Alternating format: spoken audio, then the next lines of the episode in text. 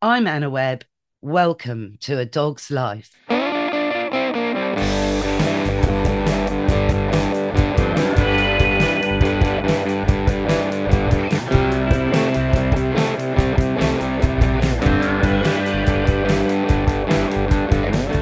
Mr. Binks, you know that you're a little rehome and you arrived at age two. Well, being a rehome, I was really lucky to be able to get all your vet notes and see exactly how many vaccines you'd been given at the age of two. Not everybody, if you're rescuing from a rescue centre, will have that privilege to know what medication and what vaccines your dog has had when you bring that dog into your life. Now, this could be important, which is why we're about to jump on Zoom now and we're heading over to California to speak to Dr. Jean Dodds, a legend in herself and someone who has helped me greatly in my journey with my dogs.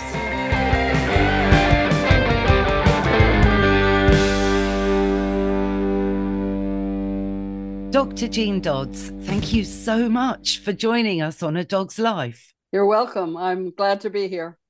Well, you know, you are a legend. And speaking personally, you've helped me on my journey very much in terms of teaching me about vaccines, really. But you've been gosh, you've been a vet now for five decades, and your experience and your knowledge and what you've put back into the world for owners and their dogs is is really something exceptional. Thank you.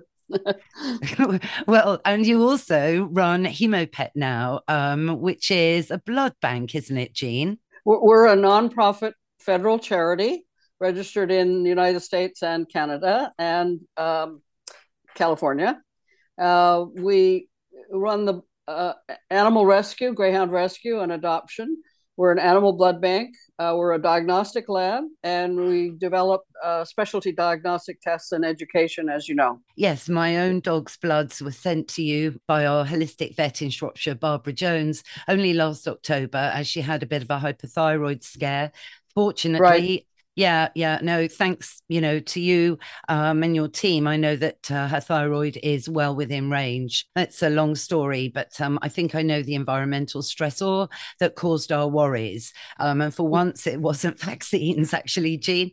However, um, you know, and you continue really to pioneer and lead the field, talking about what what is really quite a contentious issue in a way vaccines. I mean for, for more than any other time ever everyone in the last three years have been thinking a lot about vaccines right?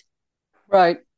I think the pandemic with the sars-cov-2 infection and the disease covid-19 changed um, even polarized the world's view about vaccinations for people and other species.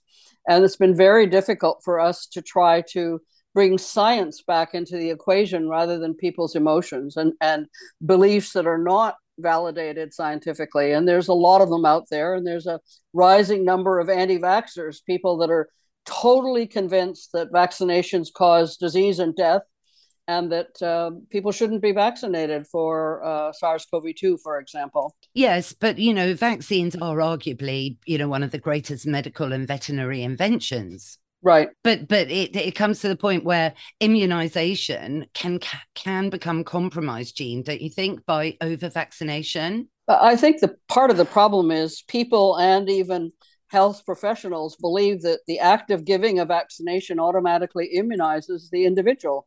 And we don't know that. Vaccination does not necessarily equal immunization. You have to determine whether that person or animal is actually immunized and protected by doing uh, serum antibody titers, for example, to see what level of antibodies are present in the blood of the vaccinated individual. Or you would do challenge studies, which of course we wouldn't do in humans. And we really don't like to do those in animals either. What's a challenge study? Challenge study means that you expose the vaccinated individual to the actual disease agent itself and make sure they don't get sick. Right. Okay. So a bit of a risk involved there, then, definitely. Abs- absolutely. But you know, look, you, you and your colleague, really, Dr. Ron Schultz, pioneered research into the duration of immunity at a time, really, when vaccines were heralded to be, you know, almost like the Holy Grail. I think the problem is that um, everybody assumed that you would have to, well, let me back up a minute. One of the reasons why the veterinary profession, especially, was encouraged to give annual booster vaccinations wasn't because immunologists believed that that was necessary. It was because veterinarians got together, and I've actually seen the um, confidential responses going back and forth from the industry and the regulatory agencies under the Freedom of Information Act. And it said, well, if we don't recommend a booster, we're not going to see our patients again. So, in order for us to maintain um, a viable clinical practice, we need to have something that recommends that the patient come in annually to have a checkup. And at that time, we give that we use the vaccinations as the raison d'etre, which of course was ridiculous. Now we say, come in for your annual wellness exam. Absolutely. If you're an older animal, a geriatric, you should actually have a checkup twice a year um, because you may not recognize things that you're used to seeing that are becoming abnormal as the animal or person ages. Yes, and of course it is important, you know, to to understand that, you know, as a pet owner, that dogs do age um quicker than we do, really. Right. But you know, um, this whole thing, you know, with vets wanting to do an annual booster annually, the the science is is out there, isn't it? With the WSAVA, the World Small Animal Veterinary Association, it's always a bit of a mouthful, Jean. You know, it's been out there for a very, very long time, a good few years since at least 2000 2007 that the evidence shows that just as we humans might have uh, a tetanus or a polio vaccine when we're really small, we, we don't have these things every year. Right. Well, you know, there recently has been a um, resurgence of a few polio cases in people now that are in their 60s, 70s, and 80s because the vaccines they were given when they were very young have no longer produced protective immunity. So that, of course, is a scientific issue. Um, and the question is, does that mean that vaccines automatically don't last a long time? Well, that's not true. And you know, when I was speaking in the UK on this subject, one of my the people I revered so much was the late Dr. Michael Day. He was so amazing when he stood up there and said, vaccines are not given annually, they're only given when they're needed and um, he, he, was exactly right. And we, many of us have been fighting this um, for a long time, and I've continued to write in the literature, and I still get uh, veterinary students throughout the world, even in continuing education, get told they've got to get their animals vaccinated annually. I mean, this is truly extraordinary when the, you know, the WSAVA, for example, and of course, yes, I know Michael Day talks sense in in explaining, like you and Ron Schultz, about the duration of immunity. Yeah, duration of immunity is an issue, and it's affected by many things, as you know, not only um, the lifestyle, for example, how well the animal is, um, what other things are going on or person uh, in that person's life. So we've done quite a few duration of immunities, even for rabies vaccine, which which I know you don't have to give there, um, where we've shown that it lasts at least five years and not the three years, the, uh, the one year initially and the three years after the booster. And people say, well, why didn't it last longer than five years? Well, it could have. The problem was that the only agency that has live rabies virus for challenge studies in America is the USDA, and they didn't have any. So when Ron and Laurie Larson and, and Chris, Christine and I came to the rabies challenge study at uh, six years, we didn't have any virus to challenge them to show that it lasted longer than five. So we had to re- report our study and publish our study showing that we know that it's at least five years duration. But the law has not changed. And people say, well, why hasn't the law been changed based on your studies, which followed all the required guidelines for changing the duration of immunity on the license? And I said, because the USDA has so many other higher priorities to deal with right now than trying to figure out whether they're going to give a license for five years for just this one vaccine that we tested.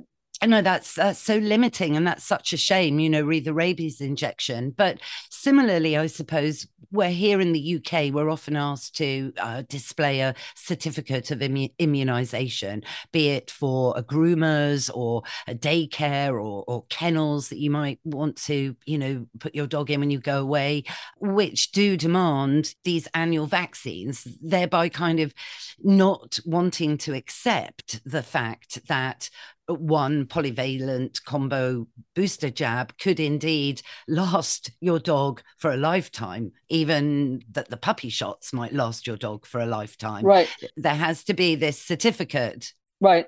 Well, one of the things that we've done, and when I've spoken in different parts of the world, including Israel and Italy and UK, et cetera, I've talked about the fact that veterinarians would actually make more money if they did serum antibody vaccine titers when the patient comes up, say, three years after the puppy shots, um, to see whether a booster is necessary on the annual wellness exam. Uh, because the vaccine titers actually cost more, not a lot more, um, than the vaccines themselves. And so, if they do that, not only is the patient better, the client is better, and the clinic is fine. And the thing that's problem with that, for example, in Manhattan recently, Anna, uh, veterinarians who do not want to do serum antibody titer testing because they don't understand it or they just think it's something out of their standard of practice, they say, "Oh yeah, we can do it for you, Mrs. Jones, but it's going to cost 400 US dollars." It's much cheaper to give, give a vaccine. And so many people, not knowing naively, say, "Oh well, you better give me the vaccine, uh, doctor. I, I can't afford the four hundred dollars for this other method." It's ridiculous. It doesn't cost that. Well, I mean, it's funny if it's happening in Manhattan, it's also happening in London. I can tell you, Jean. I mean, a friend of mine recently went to a practice, OK London. You'd expect it to be a little more maybe than in the countryside. But um, again, £400 for a titer. And the results yeah. came back ambiguous. They didn't fit within the high, medium, and low categories exactly. And so my friend was being, you know, told she had to booster at the at one year old. You know, the problem is we have to fight that. The people in the in the community, the pet guardians, need to say this is ridiculous. We know it doesn't cost that much. Find a holistic veterinarian who understands the situation where you live and have the titer test done there. We need to put pressure on the veterinary profession, the profession I love more than anything, and I still do. But we can't have this happen. It's not fair. We're doing something that is against medical standards of practice for the safety of the patient. Yes. And on that note, you know, you've studied this for five decades, Jean. No one is more of an expert. No one has seen what you've termed as vaccinosis more than you have. You know, I mean, vets will maintain that vaccines are perfectly safe when actually, Jean, please explain why on occasion they might not be. Right. I, I don't I don't know what we can do other than keep educating in a positive way. I do webinars all over the world. I give the people the data. I give them the scientific publications which support what we're saying. This is not hearsay. This is not belief. This is fact. And for example, I mean, what about the difference between giving a modified live vaccine and a killed inactivated vaccine? Well, most of the vaccines for what we call the core essential diseases in dogs or cats are modified live viruses. And why is that? Because A, they're cheap, cheaper to grow, by the way, uh, to produce the antigens, but B, they have a longer list lasting immunity typically than the killed inactivated vaccines. For rabies, you don't have any choice. For example, it's only a killed vaccine, and there are other vaccines that are are killed also. For example, leptospirosis vaccines are bacterins. It's a bacterium, it's not a virus, and they are killed products as well. But leptospirosis is the second most likely vaccine to cause adverse reactions after the rabies vaccine. And many of these vaccines have heavy metals in them as adjuvants. So a killed inactivated vaccine needs an adjuvant. What's an adjuvant? Somebody that boosts the immune response of the something that it boosts the immune response of the vaccine.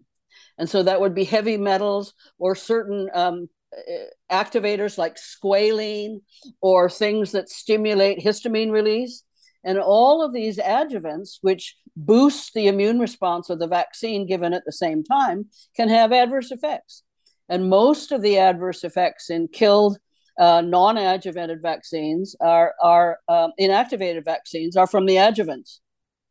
Yes. And, um, you know, it's on that note. I mean, you were so kind because with Prudence, um, my bull terrier, she was born in Germany. So she had to come into the UK. Um, I'm not sure I would do it again because she had a rabies injection very young in her life, you know, to come in at four months. But you helped me find the only rabies vaccine, the only brand that actually didn't have mercury in it. And there was only one in Europe. And um, thank you, Jean, for helping me track it down. It was really quite a palaver to get that particular brand to that vet to then use that that brand. I can tell you now, it took quite a lot of bull terrier determination. right. Well, you know, one of the things that's that's um, interesting is, for example, one of the two non um, heavy metal rabies vaccines, one company makes both with and without mercury. So you can buy the rabies vaccine with thimerosal, which is a mercury salt, or you can buy it without. When you do vaccine clinics, for example, to make it easier for people to come in and get their mandated uh, vaccine for rabies, which is legally required here, they use the one with mercury. Why? Because it's cheaper for them to buy. It's that simple. No, gosh.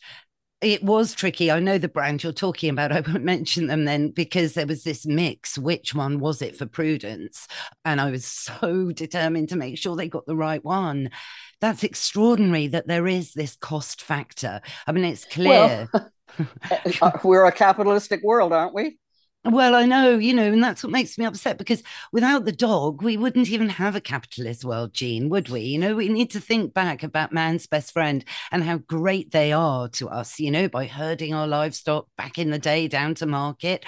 How on earth would a human have done that on, on their own, you know, before tractors? They couldn't. So, you know, we, we need to be a bit humble here and kind of think how great dogs are. But it's interesting as well, you know, all these different lepto vaccines now. And I do believe that the lepto vaccine has become a core vaccine now in the UK. Right. Well, you know, it, the, the problem with leptospirosis is many, many places believe they've got outbreaks of leptospirosis. We're talking about North America now, for example. Nobody knows that. This is a reportable zoonotic disease that, that other individual species can catch. So, if in fact they're documented, proven cases, they have to be registered with the public health authorities. So the first thing we tell people, if you think you've got an outbreak of leptospirosis where you live, you need to check your local public health agency and see how many cases have been reported and how many of them are in dogs. It turns out there were none. Wow, gosh, extraordinary, isn't it? But you right. know, on on another note, though, you know, it's mandatory now for responsible breeders here Understood. in the UK. Yeah, uh, but like the Kennel Club assured scheme breeders and so on to give the first inoculation, so the first polyvalent combo jab for the parvo and the hepatitis and the distemper at eight weeks. Now, you know, what would you say about that? And and what is the best time, you know, to actually put an right. injection into your dog to guarantee yeah. the best immunity? Well, for, first of all, the uh, modified live vaccines, and we're not talking about lepto now, the distemper, parvo, etc., are labeled to have two doses three to four weeks apart. So if you want to give the first dose at eight weeks, I would say nine to 10 weeks is better. Why? Because at eight weeks, must, most of those youngsters are going to new homes. They're getting new food. They may have been wormed for assumed parasite infections because they never check the feces. They just automatically worm them when they come in. They're they're getting these um, changes when there's other stresses going on in their life. So we try to give the vaccines later, nine to 10 weeks for the first one, because unless the puppy or kitten didn't get colostrum immunity from the mother at birth, they've got residual immunity because those parents have been over vaccinated probably already. And we know that. So the immunity to the vaccines that the mothers have had is going to last 14 to 16 weeks. And so if you give the first vaccination at eight weeks, it's mostly going to be neutralized. And all you have left with is all the other things in the vaccine that are activators that are not part of the immune response. You're going to cause potential adverse reactions. So that's number one. So we want to give them later. And just so you know that the modified live vaccines have a much longer uh, life, and they only have to be given every three years after the initial boosters are done and you're doing the blood tests. Leptospirosis vaccines do not last that long. So now that it's in the core where you are, they have to be given annually. So this is the vaccine that can cause adverse reactions, hypersensitivity primarily, um, right after the vaccination or up to 10 days afterwards, typically. And you have to give it annually or you won't get sufficient immunization and sustained immunity and protection. The other thing I'd like to remind our reader, our listeners, is that leptospirosis is a very easily killed organism with antibiotics. And so, as Dr. Ron Schultz used to say, if you aren't sure that a sick animal has leptospirosis, you haven't proven it, put them on an antibiotic like doxycycline or a tetracycline or a penicillin. Test the blood, take the blood, test it to see if the antigen for leptospirosis is present. If it's not, you continue the antibiotic for seven days. You don't stop it too soon because then you can develop resistant strains later on. You give it for seven days and then you stop. If the leptospirosis test was positive, which would be unusual, you continue the treatment for longer, for 14 to 21 days. So that's a simple alternative approach if the regulatory bodies in the UK, for example, would consider that. Yes, interesting. I mean, it's kind of a bit like test before you treat, isn't it, Jean? A bit, you know. I mean, we don't want to segue right. into wormers and flea treatments necessarily, but again, all of these things over time, you know, and it's over time, you know, a lep- lepto injection every year, it's going to affect the genome, isn't it? Absolutely. See that, but that's the other issue. Right now, there's a huge worldwide flap about giving the mRNA based vaccinations to cattle and sheep seeing the mRNA vaccines were so important for SARS CoV 2 and COVID 19. And those vaccines were produced incredibly quickly and have done a major job in saving millions of lives, no question. The problem is that the um, vaccine naysayers now say that we don't want to give the mRNA vaccines to cattle and sheep. Um, that's a good question. For example, what do we know about the lifespan of those animals once they've been given a, an mRNA vaccine? How long do the cattle and sheep live, for example? Is it a normal lifespan? We don't know that yet.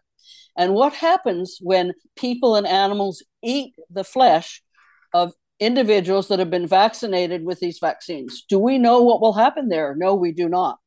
There's no data yet. So it doesn't mean that it's unsafe to do that, but there's serious questions yet about what's going on to the food chain for pets and people if we're eating meats um, you know that have been vaccinated with these new types of vaccines that affect the gene and the genome Yes, yeah. I mean, it it is extraordinary, really. I mean, what would they want to use the vaccine for in cattle? TB or or what? Well, the con- the concept is that they they'll help reduce things like a feline leukemia virus and other um, viruses like retroviruses that stay in the body forever.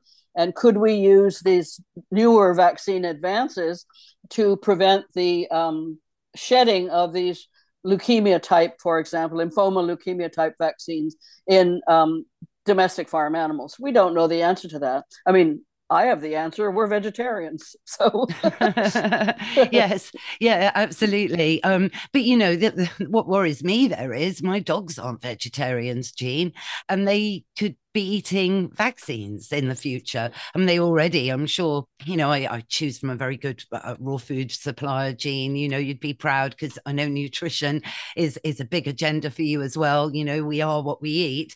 Right. But, you know, inevitably there'll be some toxins coming in through their food because we do live in a toxic soup now. We can't get away from it. But adding right. more toxic to the soup surely isn't a garnish that we really want to encourage. Right. See, the other thing we don't know now that we've depleted the ozone layer, um, all the living beings on the earth, including the plants, are affected by what's going on in the air, in the earth, and the sea. Yes. Mm, mm. And the fish, you know, I mean, fish. Yes, of course. Absolutely. You know, we've had we've had the manatees dying in Florida. Uh, they're an endangered species because they can't get enough to eat. Mm-hmm. Um, we've got the red tide, uh, uh, the red algae that are toxic. So we've got dead whales ending up on the beaches in New Jersey. Nobody knows why. Gosh, I mean, we've had extraordinary things over here actually recently. A walrus, okay, got lost and ended up in Yorkshire, like, and was and was sitting on this pier, and um, it was bonfire night actually, and the council was really sympathetic and stopped any fireworks displays oh. happening for for worry that it would disturb this amazing walrus that just right. hung out on this little beach, all these boats and, and people taking photographs for a good few days. But you know, he he really had got awfully lost, and it is a worry, isn't it? Right, very. And I think if people think that maybe their animals have had an adverse vaccine reaction, for example, um, they need to worry about or try to get on hand, have it have it with them, the um, homeopathics to detox the molecular energy of the vaccine, and we call that the miasma, the molecular miasma of the vaccine antigens. And one of them would be Thuja, T H U J A, that's Thuja occidentalis and you do that for all vaccines. And you give it um, we recommend giving it the day before the day of the vaccination and for five days total of five to seven days total. Um, it, the pet guardian can get these homeopathics and have them on hand and use them. They're perfectly safe. And what they will do is help offset any adverse reactions that occur. And seeing um, rabies is not your issue, we have a second homeopathic that we use for rabies called Lyssin, L Y S S I N, because the rabies virus is a Lyssavirus. It's called Lyssinum also. So maybe if you're getting um, people are getting puppies into the UK from countries where they've been given a rabies vaccine, they could consider having the homeopathic Lyssin available as well. Same thing, day before, day of vaccination, up to five to seven days afterwards. It's so interesting how homeopathy works energetically, Jean, to balance, you know. Right. But a question is here look, is it true still that vaccines are not made in small, medium, and large? Absolutely. You know, that's another part of the his, history going back to the agencies involved. People just assumed that they would make a vaccine for an average sized animal. And I can remember Ron and I arguing at veterinary meetings where he would be on the program and I would be on the program. And I would always ask him to go first so that I could um, add more information after his talk, so to speak. Mm-hmm. and one day he gave a talk and he said, Vaccines are not based on body size. The same amount of vaccine is given to a Chihuahua and a St. Bernard. And people said, Why? And he said, Because the immune system doesn't work that way. So I said to myself, that doesn't make any sense. Um, so when the question and answer came, he, I stood up and he said, I know what she's going to say. She's going to tell me I'm wrong about the same dose of vaccine for animals of all different sizes. I said, You're right. And I'm going to ask you this question. Seeing the same amount of vaccine antigen is exposed to the white blood cells of the Chihuahua and exposed to the white blood cells of the St. Bernard. Are you telling me that the St. Bernard has white blood cells that are the size of turkey platters because it's a big dog versus a chihuahua has tiny white blood cells that doesn't make any sense. The white blood cell count is basically the same in a normal individual same number per cubic millimeter. So therefore the antigen's got to have many more sites to stimulate the chihuahua than it does the st bernard. He couldn't answer me. There's no wow. answer. It's obviously right yeah, and you've done studies, have you? Have you not? I yes. mean, I've got a little four point eight kilo dog, Jean. He was a rehome, so I was very lucky to get his vaccination history when I took him on. But it was horrendous. Right. He'd had absolutely everything for a two and a half year old dog, apart from rabies, everything, um, kennel cough, lepto, everything. And he right. he was a bit poorly. He's got Legg-Calvé-Perthes disease, and um, he he wasn't well, but he's great now, and he hasn't had any vaccines since, and he's eleven, so he he hasn't died.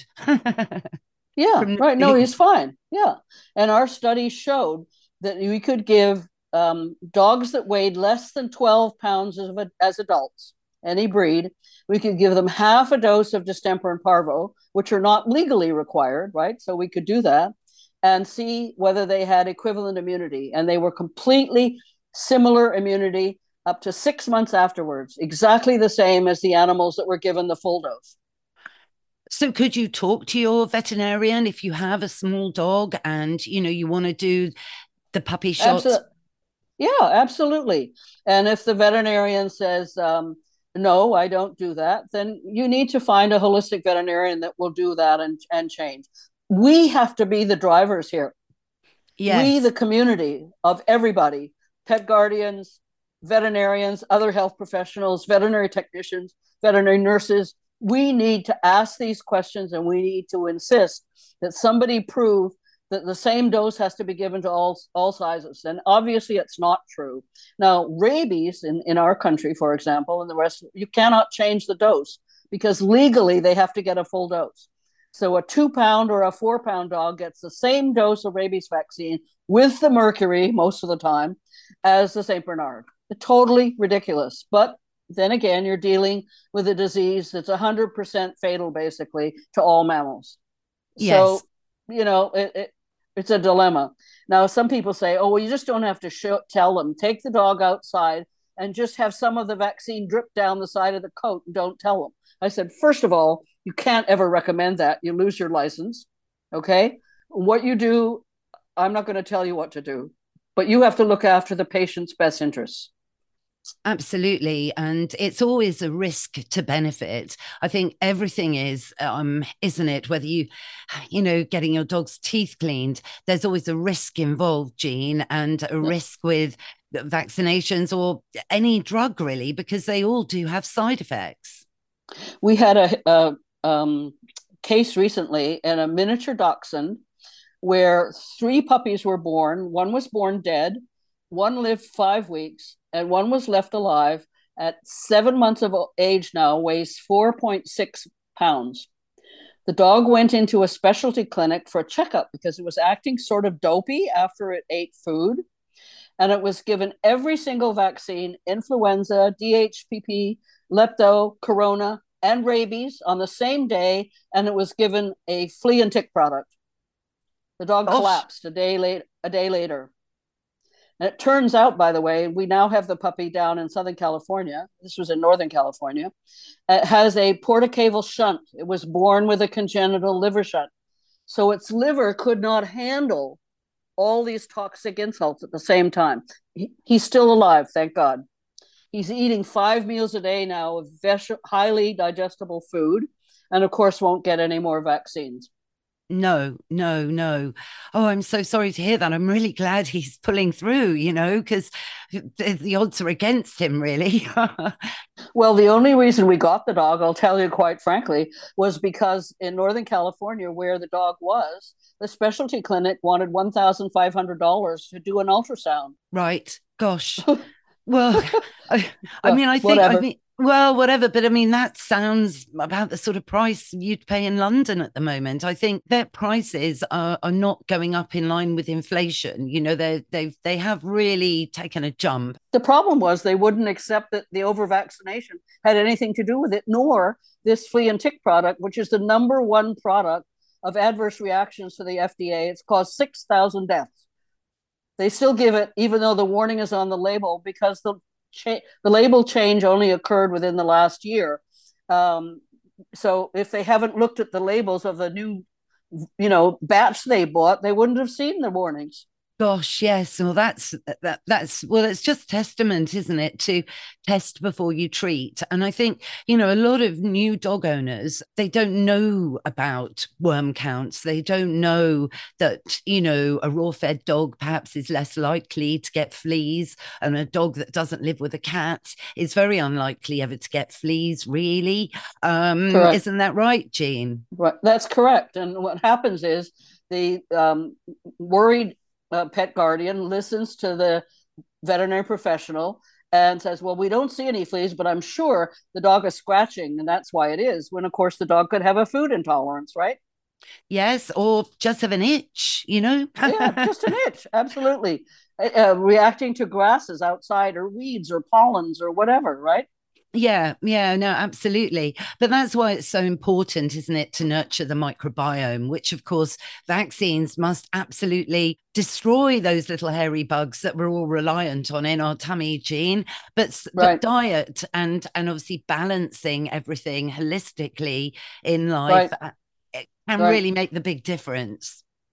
Well, you know, in defense of our profession, we had another case recently where uh, the person said, I've been doing um, Dr. Dodds' NutriScan test to identify which foods my pets should or shouldn't eat. And the person said, Oh, I've read about that. The dermatologists say it's, it's a scam, it's useless, and whatever. So she didn't say anything. She said, I'll get you the scientific literature. So I sent a copy of our refereed publications on the dog and the cat on NutriScan.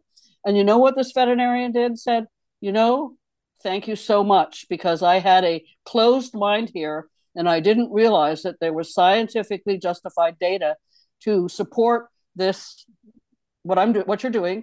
And in fact your pet is so much better. I'm going to now start doing the test myself well, NutriScan is brilliant. Again, that's um, something I've used, you know, and it's really showing your kind of preeminence, really, in understanding how different foods react at a cellular level. And where some dogs might be absolutely fine with blueberries, you know, some dogs right. may have a reaction to a blueberry. So, you know, if you're looking yes. for an antioxidant, choose one that's going to really work for your individual dog.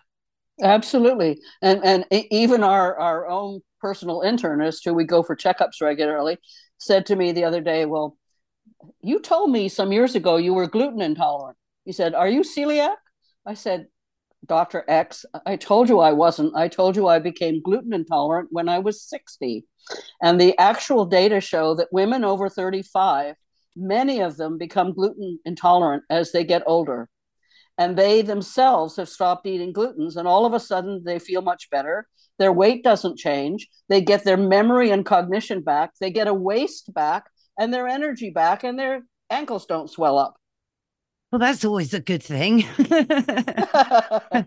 so, so anyway, he was amazed. He said, "Oh, okay."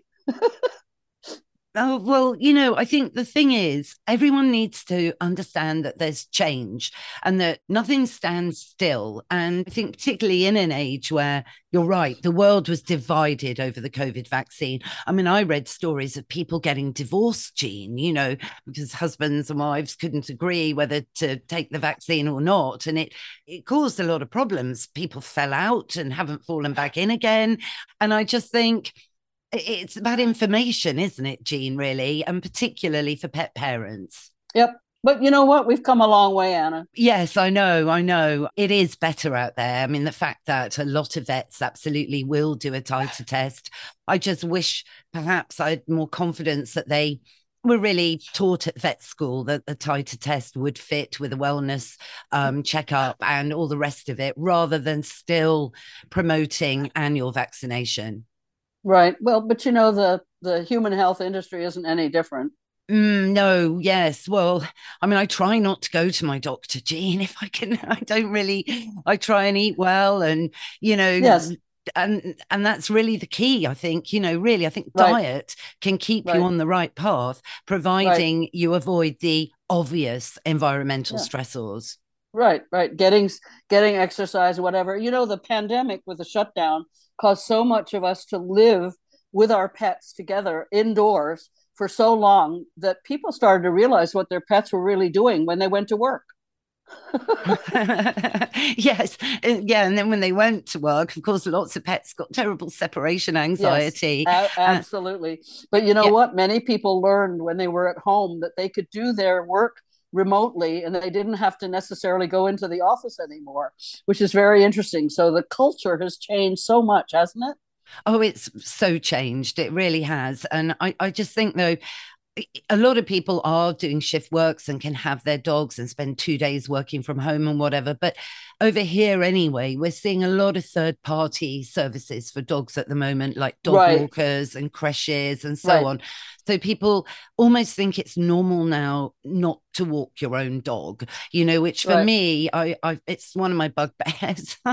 I just think, you know, getting a dog, it's mandatory really to walk your own dog for loads of reasons, not least for your own health, but for your dog's well-being and getting to know your dog and working You, through you can different hire people to come and walk your dog. We have people, dog walkers, that come and walk five or six dogs at a time every day. You know.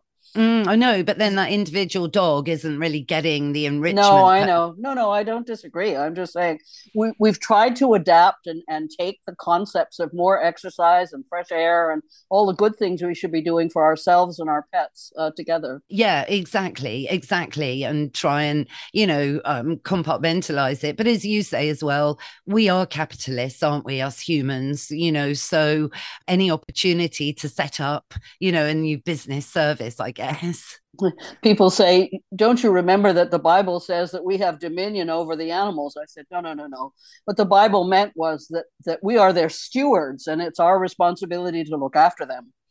Yes, and it really is. And I must say, Jean, look, you know, you've really done that in droves and inspired so many people, you know, on so many levels vets, vet nurses, you know, humble wellness people like myself. And you are really a legend. And without your tenacity and determination to make change, well, we wouldn't be having this chat for a start.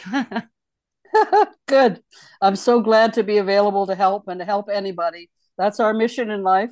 It's not a messiah complex. It's just working together, loving each other, being transparent, and caring for each other.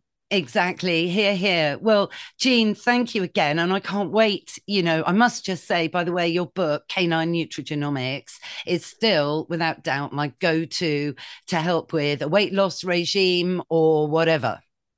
Thank you. Well, all the links will be in the show notes. And thank you again, Jean, for joining us today. Okay. Take care, everybody. That's our show, Mr. Binks. What did you think?